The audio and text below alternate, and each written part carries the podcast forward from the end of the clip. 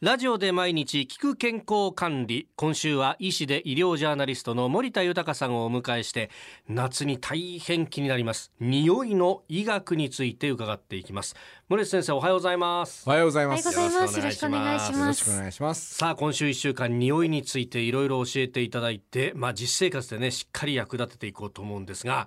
初日の今朝はどんなお話でしょうかまあ匂いというと大臭とか加齢臭を思い浮かべるかと思うんですけど、はいその前にですねまず匂いの基礎知識のクイズを出したいと思います。はい新業さん、はい。人間は何種類の匂いを識別できるんでしょうか。えでも結構識別できる気がするんですよね。結構鼻効くよねそうなんです。鼻聞くって言われるし、大体ほらあの玄関入るときに匂いで今日のご飯なんだなって当てられるんですよね。ほそうういうことを考えるうんと、うんうん100とかそれぐらいいけないもんですかね。どうでしょ不正解 です。う。不正解えー答えはですね、はい一兆種類そんなにそんなんですね。へーアメリカのロックフェラー大学は最低で一兆種類を識別できるんではないかと発表してるんですね。へえーーさらに新業さん、はいあのー匂いに敏感だとおっしゃってますけど、うんはいアメリカモネル科学感覚センターによるとですねはい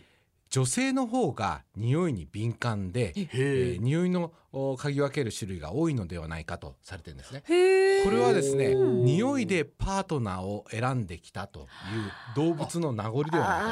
かとされてるんですね。なるほどそうなんですか。いやまあにね一聴子も嗅ぎ分けられるってびっくりしたんですけど一方でなんか自分の匂いっていうのがいやな人からね僕なんかあのよく妻からまああの臭いだなんだということは言われるんですが、そうかみたいなことを思うんですけどこれってどうなんですいやおっしゃる通りなんですね。えいつも嗅いでいる自分の匂いだとするとですえね、え慣れてしまって匂いがあるかどうかもわからなくなってしまうんですかね。ねだから自分の匂いには気づきにくいと。なるほど、えまああとね確かにどうしても自分で確かめたいという場合は、はい朝起きてすぐ枕カバーをなんかビニール袋の中に入れええて、ええええそしてそれ置いといてですね、はいで新鮮な空気を吸ったのとそのビニールの中の匂いを吸ったのと比べてみるといいと。ほいうふうに考えられてますねう。客観的に評価できます。なるほど一旦鼻をリフレッシュするわけですかそうですね。うーん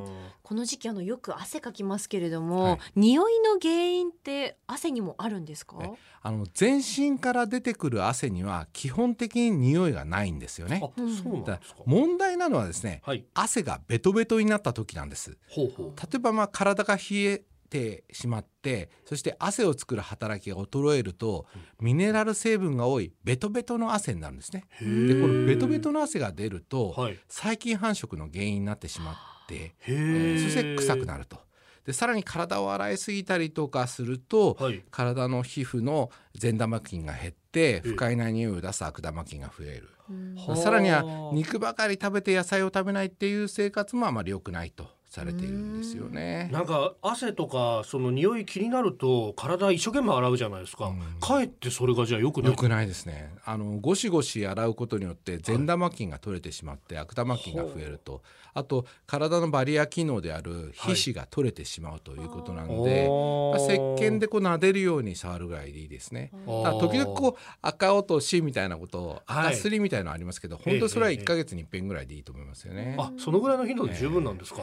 で夏の季節どうしても匂いが気になるというのは理屈があっえて、え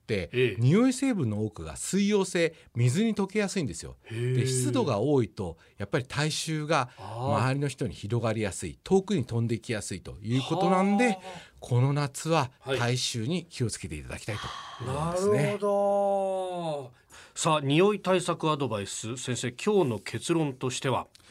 自分の匂いはなかなか分かりにくいので、うん他人に嗅いでもらって匂いチェックをするおうそして体臭対策としては運動やお風呂などでサラサラの汗をかく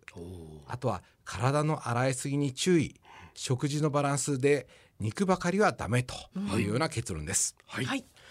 明日は30代40代の男性あ俺だ、えーに多いミドル刺繍について伺っていきます医師で医療ジャーナリスト森田豊さんでした先生明日もよろしくお願いしますよろしくお願いお願いします。